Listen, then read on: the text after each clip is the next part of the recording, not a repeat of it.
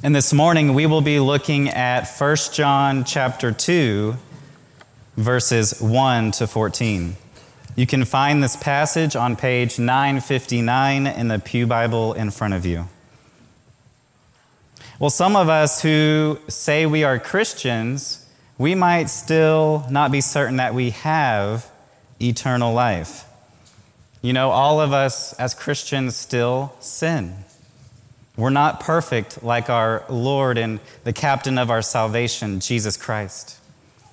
Some of us might even feel that we can fall away from Christianity because of how easy it is to fall back into those sinful patterns of life and of behavior that we once partook in before we came to know Christ. How can we know that we have eternal life? Is it something we get once we're dead after we die? Or is eternal life something we can be sure that we have now? John says in his gospel that whoever believes in the Son has eternal life. Chapter 3, verse 36. Jesus says, Whoever believes has eternal life. John 6, 47. And Jesus in John 17, when he's praying to his Father in heaven, he says this This is eternal life that they know you, the only true God, and Jesus Christ, whom you have sent. Friends, it is healthy to question your salvation. Not to doubt it, but to be sure. We want to know that we have eternal life because if this truth and reality is so, it will determine how we live our life and how we live it differently from the world we live in. John writes why he is writing this letter in chapter 5, verse 13. He says this I write these things to you who believe in the name of the Son of God, that you may know that you have eternal life. You see, friends, the early church during this time had a problem. It was a problem of this idea of Gnosticism, and it was within the church. You see, Gnosticism was a heretical belief that promoted a secret knowledge of God, a knowledge that only the chosen and elite could attain.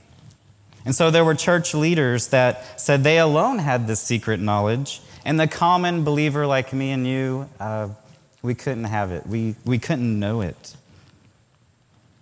And you see, they also believed in this dualism belief that the spirit is good and the body is bad.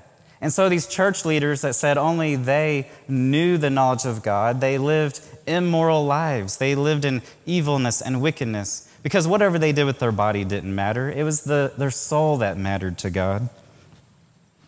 Well, in the midst of this wickedness and immorality, John says this is what you need to hear. 1 John 1, verse 3 verse 5, he says, God is light. John contrasts light with darkness. You see, light refers to holiness, it refers to perfection and righteousness, sinlessness, moral purity. And darkness, contrasted, refers to sinfulness, wickedness, unrighteousness. And so John is saying God is holy. And in this context, the false teachers were saying that God was hidden and dark. But no, John says God is light. He has made himself known to us, friends, in the person of Jesus. Listen to what John says in chapter 1, verses 1 to 3. He says, That which was from the beginning, which we have heard, which we have seen with our eyes, which we looked upon and have touched with our hands concerning the word of life. The life was made manifest, and we have seen it, and testified to it, and proclaimed to you the eternal life, which was with the Father, and was made manifest to us. That which we have seen and heard, we proclaim also to you, so that you too may have fellowship with us. And indeed, our fellowship is with the Father and with his Son, Jesus Christ. You see, John was a, a disciple and apostle of our Lord Jesus. He saw him face to face. He touched him. He, he saw him. He knew him. John was for sure. And he wants us to know and be sure today that we have eternal life. So, the title of our message this morning in 1 John 2 is How to Know That We Have Eternal Life. And our main idea in our text this morning is you can know that you have eternal life if you are walking in the light. You can know that you have eternal life if you are walking in the light. Well, how do we know if we're walking in the light? John mentions three ways this morning in how we can know that we know God. First, by walking as Jesus walked. Walking as Jesus walked. Number two, loving one another. Loving one another. And third, trusting our sins are forgiven. Trusting our sins are forgiven. So, point number one this morning we can know that we have eternal life if we walk as Jesus walked. We see this in verses 1 through 6. Follow along with me. John writes, My little children, I am writing these things to you so that you may not sin. But if anyone does sin, we have an advocate with the Father, Jesus Christ, the righteous one. He is the propitiation for our sins, not for ours only, but also for the sins of the whole world. And by this we know that we have come to know him, if we keep his commandments. Whoever says, I know him, but does not keep his commandments, is a liar, and the truth is not in him.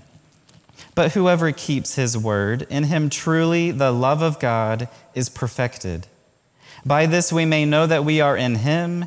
Whoever says he abides in him ought to walk in the same way in which he walked. Well, right off the bat, John is wanting us as believers in Christ to recognize the seriousness of our sin. You see, our sin insults the sufferings of Christ. Why? Because it is our sin why Jesus came and died on the cross of Calvary. Jesus died for our sins, He paid the penalty, He died in our place. We should have been on that cross. We should have suffered the wrath of God, but Jesus did it on our behalf. Sin is serious to God. But also, John wants us to recognize here in verse 1 that Jesus is the righteous one. The word advocate here literally means called upon to provide help. You see, Jesus comes alongside of us and becomes our mediator, our intercessor with God in heaven. God, who is perfect and holy and righteous, can have a relationship with us through the God man, Jesus Christ. He alone is the one who is righteous. And so, the provision that God makes for the sinning Christian is that He sent His Son, Jesus, the righteous one. And so, where the Holy Spirit pleads the cause of Christ to a rebellious world, Christ pleads our cause to the Father in heaven. He is our righteous advocate. You see, Jesus is like an attorney. His portfolio that he opens up before God, the judge, is a record of his life that was perfect. His death on the cross, the crown of thorns on his head, his nail pierced hands, his side that was pierced with a spear. You see, the death of Jesus Christ on the cross is the evidence that Jesus provides the Father on our behalf. So, what Jesus makes a case out of before the Father is his own death. And so, John means we should not despair because Jesus is making his case to the Father on our behalf. He's using the historical life and work on the cross of Calvary as evidence. So, John wants us to see that our sin is serious to a holy God, that we're not righteous. Only Jesus is. He's the righteous advocate for us. But also, John wants us to know in verse 2 that Jesus' sacrifice for us on our behalf is sufficient. John goes on to say that Jesus is the propitiation. Or, in other words, he is the atoning sacrifice for our sins, and which alone qualifies him to be our righteous advocate. Christ acknowledges our guilt and pre- he presents his own work on the cross to the Father in heaven as means of our acquittal. And so Christ is not the propitiator of something outside of himself. No, he is the propitiation in and of himself. We hear the titles that uh, Jesus is the prophet, priest, and king. Folks, here we see that Jesus is the high priest and offering the final sacrifice of himself for us. One of the early Protestant reformers once said that Christ's intercession is the continual application of his death to our salvation. So, the Father's provision for me and you, the sinning Christian, is his Son, qualified by his righteous character, his propitiatory death, and his intercession for us in heaven right now. The word here for propitiation occurs twice, here in verse 2 and later on in the letter in chapter 4, verse 10, which says this In this is love, not that we have loved God, but that He loved us. And He sent His Son to be the propitiation for our sins. And so, from these two verses, we learn a few things about Christ being the propitiation for our sins. First, we see that there is need for propitiation. The preposition John uses means that He's the propitiation concerning our sins, because of our sins. Remember, it's serious to God, it opposes who God is. And so there's need for our sins to be paid for. But also, the nature of it is Jesus himself.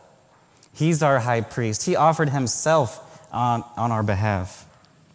It is the blood of the Son of God, his sacrificial death as our substitute to take on God's wrath. That is the nature of this propitiation. And the source of this propitiation is none other than the love of God. You see, even back in the Old Testament, it was the love of God that provided a sacrificial system. When the high priests would uh, sacrifice those bulls and goats to atone for the sins of uh, the nation of Israel, that was a gift and love of God back then. And friends, Christian propitiation today is the appeasement of the wrath of God by the love of God through the gift of God. In other words, the death of Jesus on the cross, it appeased God's wrath that should have been poured out upon me and upon you for our sins. You see, God's wrath was poured out upon his only Son, Jesus the Son of God. And in so doing, God demonstrated his love for us, and that while we were still sinners, Christ died for us. This great salvation from God's wrath is God's loving gift to us. And John also says in verse 2 that he died for the sins of the whole world. But John doesn't here mean that Jesus' death appeases and satisfies the wrath of God for every single person in the world, but that the word, the word world here is people without distinction, meaning Jews and Gentiles, people from every tribe, language, people, and nation who will repent and believe in the Son. You see, John 3:36 tells us that the wrath of God still remains on all unbelievers. And so Jesus' death satisfies God's wrath for all those who would repent and believe. In verses 3 through 5 here, we see that John wants us to obey Christ's commandments. He repeatedly uses the phrase, we know that, meaning he is applying, supplying tests for us by which we can discern a genuine Christian from the false Christian. And so this is the first test. John says the first test that we know God, that we have eternal life, is one of moral obedience. Moral obedience. We know that we have come to know him if we keep his commandments. The word here used for keep indicates more than just merely external conformity to a moral standard. It has the idea of expressing a watchful, observant obedience. One like a guard of a prison who is watching and waiting for something to happen. So the principle is not enough to understand obedience, we must put it into practice. What would you say makes someone an artist? Is it knowing the rules of perspective? Is it knowing the color wheel and, and how to mix those colors together? Or is it, yes, those things, but applying those things? Putting hand to brush and brush to canvas? Yeah, those first attempts might not be successful, but by persistent practice, one will get better. Rembrandt, a famous Renaissance artist back in the day, giving advice to his student, he said, Try to put well into practice what you already know. And in doing so, you will, in good time, discover hidden things which you inquire about. So Rembrandt's advice was to keep practicing, and you will learn what it means to be an artist. Friends, to know about Christ, to understand the doctrine of his person and work is mere theory, but we get to know him. And we get to know that we know him by practicing his teachings. In verse 4, we see that this person here that John speaks of this person contradicts his own profession. John shows that those who profess to know God but don't live like they know God are liars because the knowledge of God is efficacious. If we know God, we have become new creatures in Christ, and new creatures live a different way.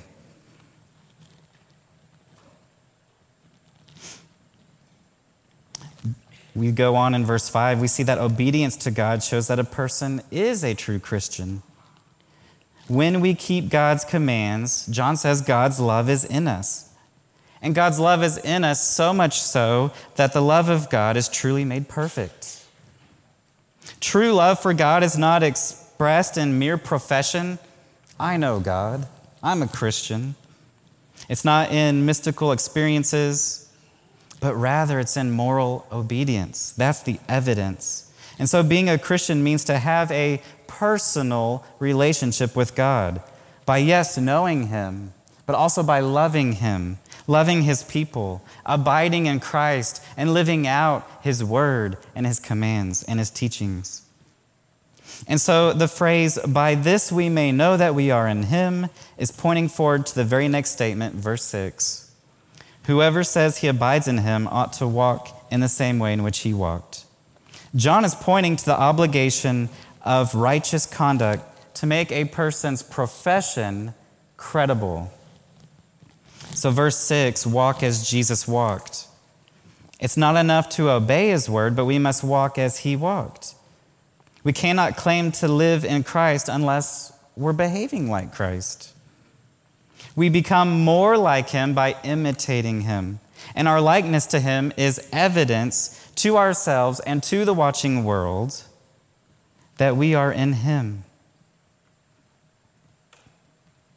You know, just like a, a son's likeness to his father proves their relationship, our outward obedience and following Christ shows that we belong to him, that we're in him. When I was a young boy, I remember it was winter and it seemed like it snowed a foot deep. And my father and I, we walked out the front door. We were going to go into town. And we were walking across the front lawn to my dad's pickup that was in the street. And as my father went before me, I was following him, and he was leaving these large strides, these big footprints. And I could see them deep in the snow. And like any other little boy walking behind his dad, I wanted to put my feet in his footprints. I didn't have that big stride he had, but I wanted to be like my father. Yeah, I slipped and I fell, but I got back up. But you could tell that my sole desire in that moment was to be like my father. Friends, brothers, and sisters, we should have the same desire to walk as Jesus walked. If our goal is to obey Christ and live in the light as he is in the light, though we may fall into sin, we can know that we know him. We can know that we have eternal life. Because if we look, the overall trajectory of our life should be one that is increasingly becoming more like Christ, loving what he loves, hating what he hates. Yes, we will stumble. Yes, we will fall. But the overall view of our life should be one increasingly becoming like Christ, walking like he walked, living like he lived. Not only can we know that we know God if we are walking as he walked, but also if we have a selfless love for one another. Point number two this morning we can know we have eternal life if we love one another. We can know we have eternal life if we love one another. We see this in verses 7 to 11. Follow along with me. John says, Beloved, I am writing to you no new commandment, but an old commandment that you had from the beginning. The old commandment is the word that you have heard. At the same time, it is a new commandment that I'm writing to you which is true in him and in you, because the darkness is passing away and the true light is already shining. Whoever says he is in the light and hates his brother is still in the darkness. Whoever loves his brother abides in the light, and in him there is no cause for stumbling. But whoever hates his brother is in the darkness and walks in the darkness and does not know where he is going, because the darkness has blinded his eyes. We see here in verse 7 that loving one another is an old commandment. And what does John mean by that? Well, John now applies to professing Christians a second test that they know Christ. It's one that is a social test. John has been writing to the Christian obligation to keep God's commands. And now he singles out one of those commands, in, in which, in one sense, is an old commandment, in another sense, a new one. And from this context, the command is to love one another because it's contrasting one who hates his brother. So, John tells us to walk as Jesus walked, and now more specifically, we are, we are to walk in love. And so, brotherly love was part of the original message Jesus' disciples were hearing when Christ came on the scene when he started his ministry. When they first came to know Christ, loving one another is as old as the gospel itself when they heard it. And so John can say it's an old command because they had heard it from the beginning.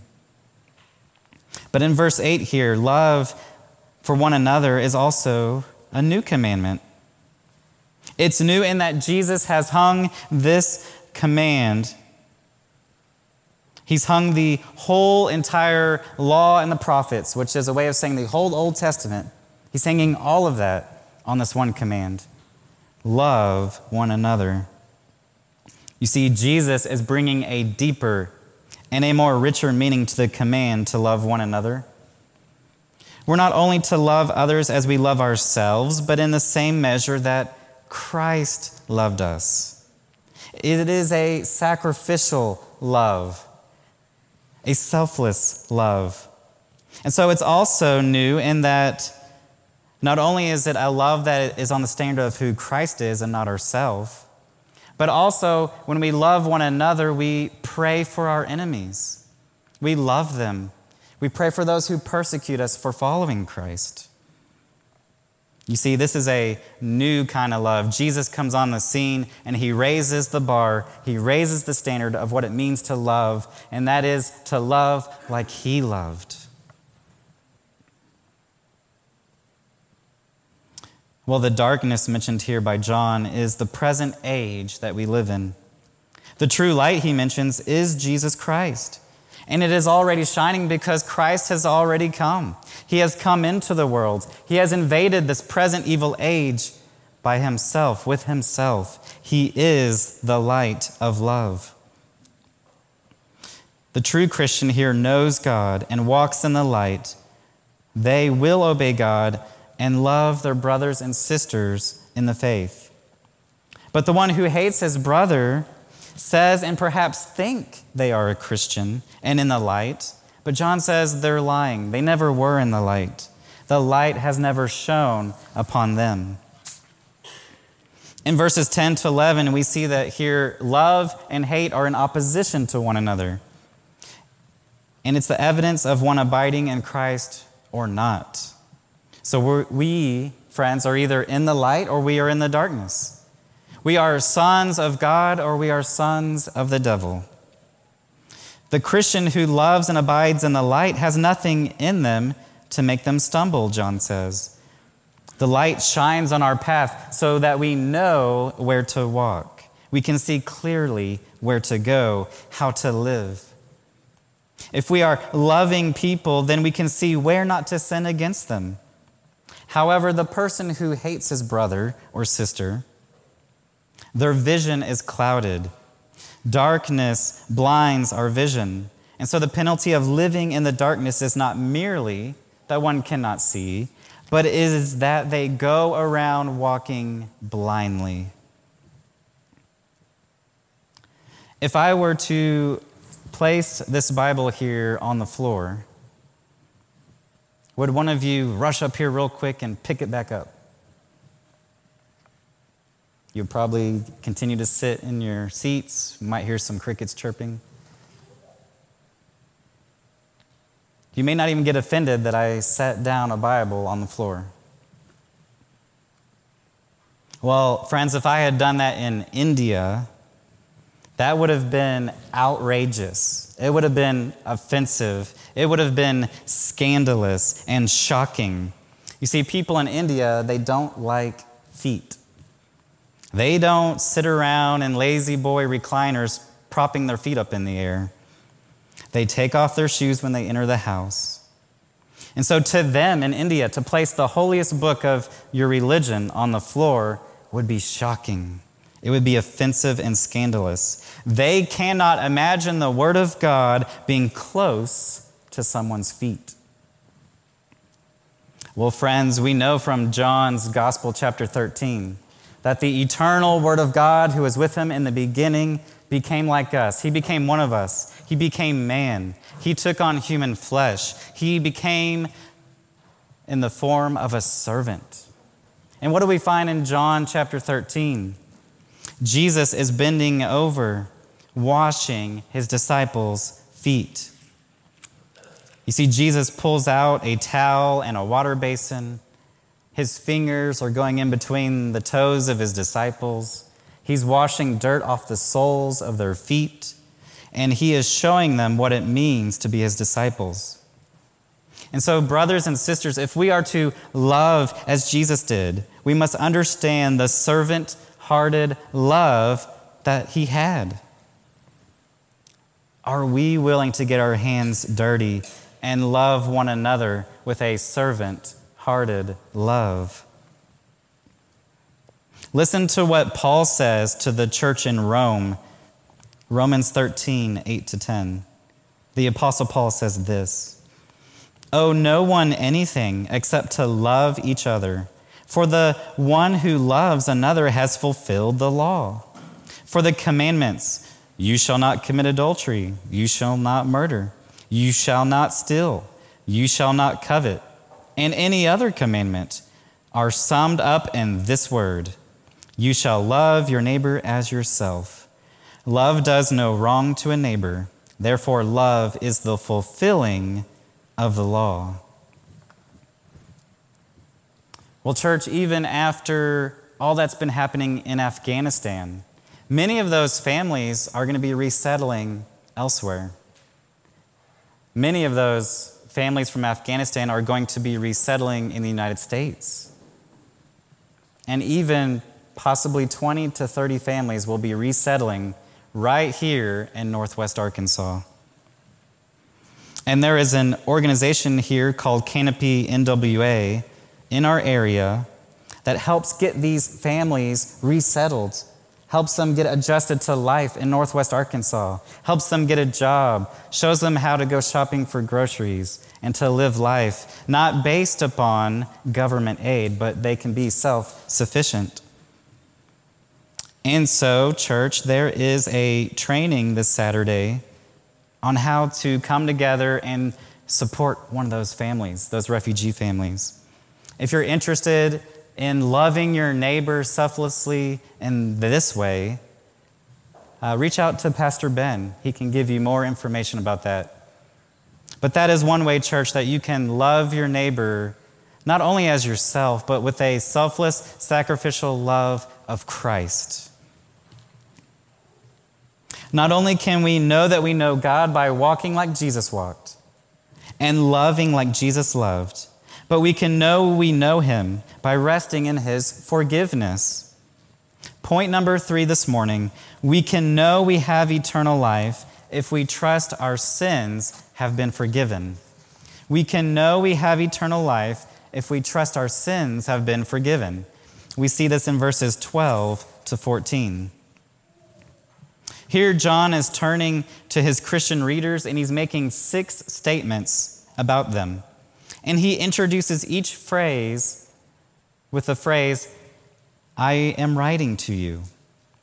And what John does here is he's dividing his readers into three groups.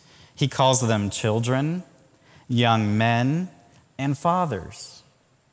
And John is not necessarily referring to their age, but more so the stage of which they are in their spiritual development, their walk with Christ, the stage of which they are in their faith. The children are those who are newborn in Christ. The young men are more developed and stronger in spiritual warfare. And the fathers, these are those who possess the stability of mature Christian faith and Christian experience and have experienced a long life of highs and lows and remain standing by persevering in Christ. And then John repeats his address to them because he's emphasizing knowing God's forgiveness. John wants us, whether we're new Christians, we're battling the things in this life, battling the cares of this world, or even if we're older in the faith and we've been through it all, we've seen it all. God wants us to know through John's letter that we have been forgiven of our sins and we can know that we have eternal life. Follow along with me, verse 12. John says, I am writing to you, little children, because your sins are forgiven for his name's sake. I am writing to you, fathers, because you know him, who is from the beginning.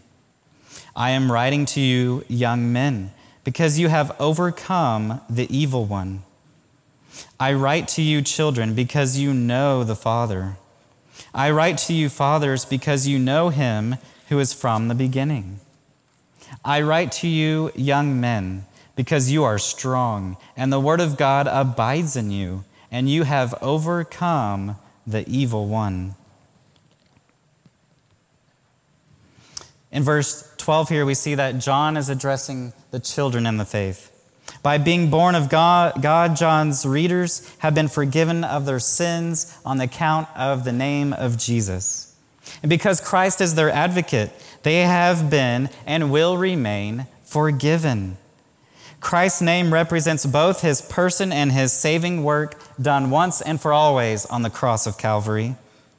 He is their advocate. He is the propitiation for their sins.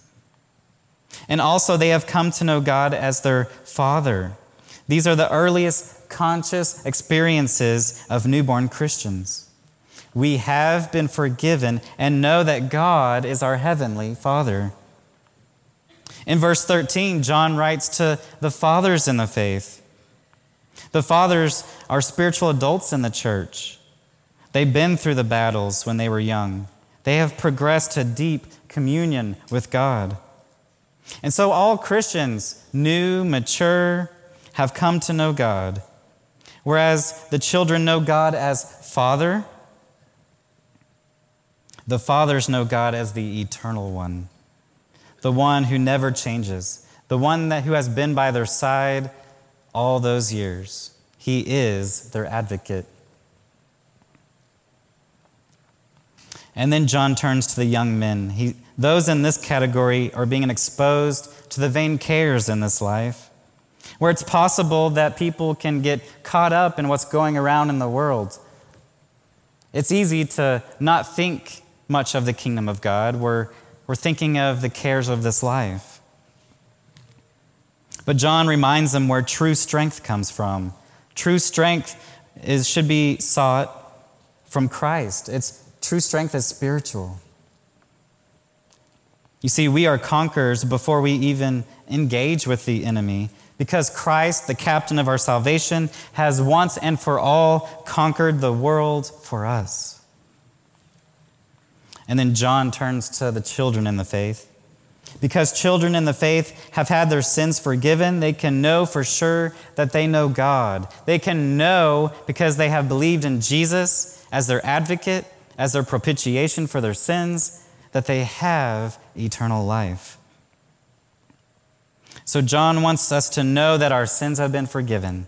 He wants us to know that the Word of God abides in us, verse 14. He wants us to know that we have overcome the evil one, here in verse 14. And so he says, Fathers, in verse 14, Fathers, I write to you because you know him who is from the beginning. He just repeated that for emphasis. Just because you have a deep communion with God doesn't mean you don't need reminded. God is your Father in heaven. He sent Christ, and Christ is there beside you as your advocate. Christ, the righteous one, is there for you. Your sins have been forgiven. You can know you have eternal life. And then he addresses the young men. He gives the same reason also for writing to the young men, but he amplifies it. He says they have strength of youth, but it is a disciplined strength by the indwelling word, and therefore they have conquered. Some of you may know I work at Lowe's here in town. And working in the retail business, one thing that becomes important in shopping in retail and, and at Lowe's is that you have a receipt. And so having the receipt of your purchase is like having a golden ticket out the door. So if you walk out the exit door with merchandise and you don't have that proof of a receipt, uh, we're going to think you're a thief. So um, even the employees are not off the hook. So if we buy something and we're all heading out for the end of the day, we show our golden ticket, we show our proof of purchase. But regardless of who you are, to walk out of the store with merchandise in your hands without a receipt would be theft. Brothers and sisters, because Jesus Christ has died the death that we deserve and rose from the dead to be our righteous advocate, our sins have been paid for. The propitiatory death of Jesus Christ is our ticket out of being sons of the devil to being sons and daughters of God. Rest in this truth that the penalty of your sins have been paid for. The full receipt dwells within you. Paul says in Ephesians 1:14, the Holy Spirit is living within us. He, the Holy Spirit, is the down payment the guarantee of our eternal inheritance. We have eternal life now, and it is guaranteed we will inherit it one day when we see Christ face to face. The Holy Spirit is our guarantee. Well, friends, we have saw three ways this morning that the apostle John says we can know that we truly are a Christian, that we can know that we know God, and that we know we have eternal life. First, we can know we have eternal life if we are walking like Jesus walked. Are we obeying his commands this morning? Does our walk match our talk?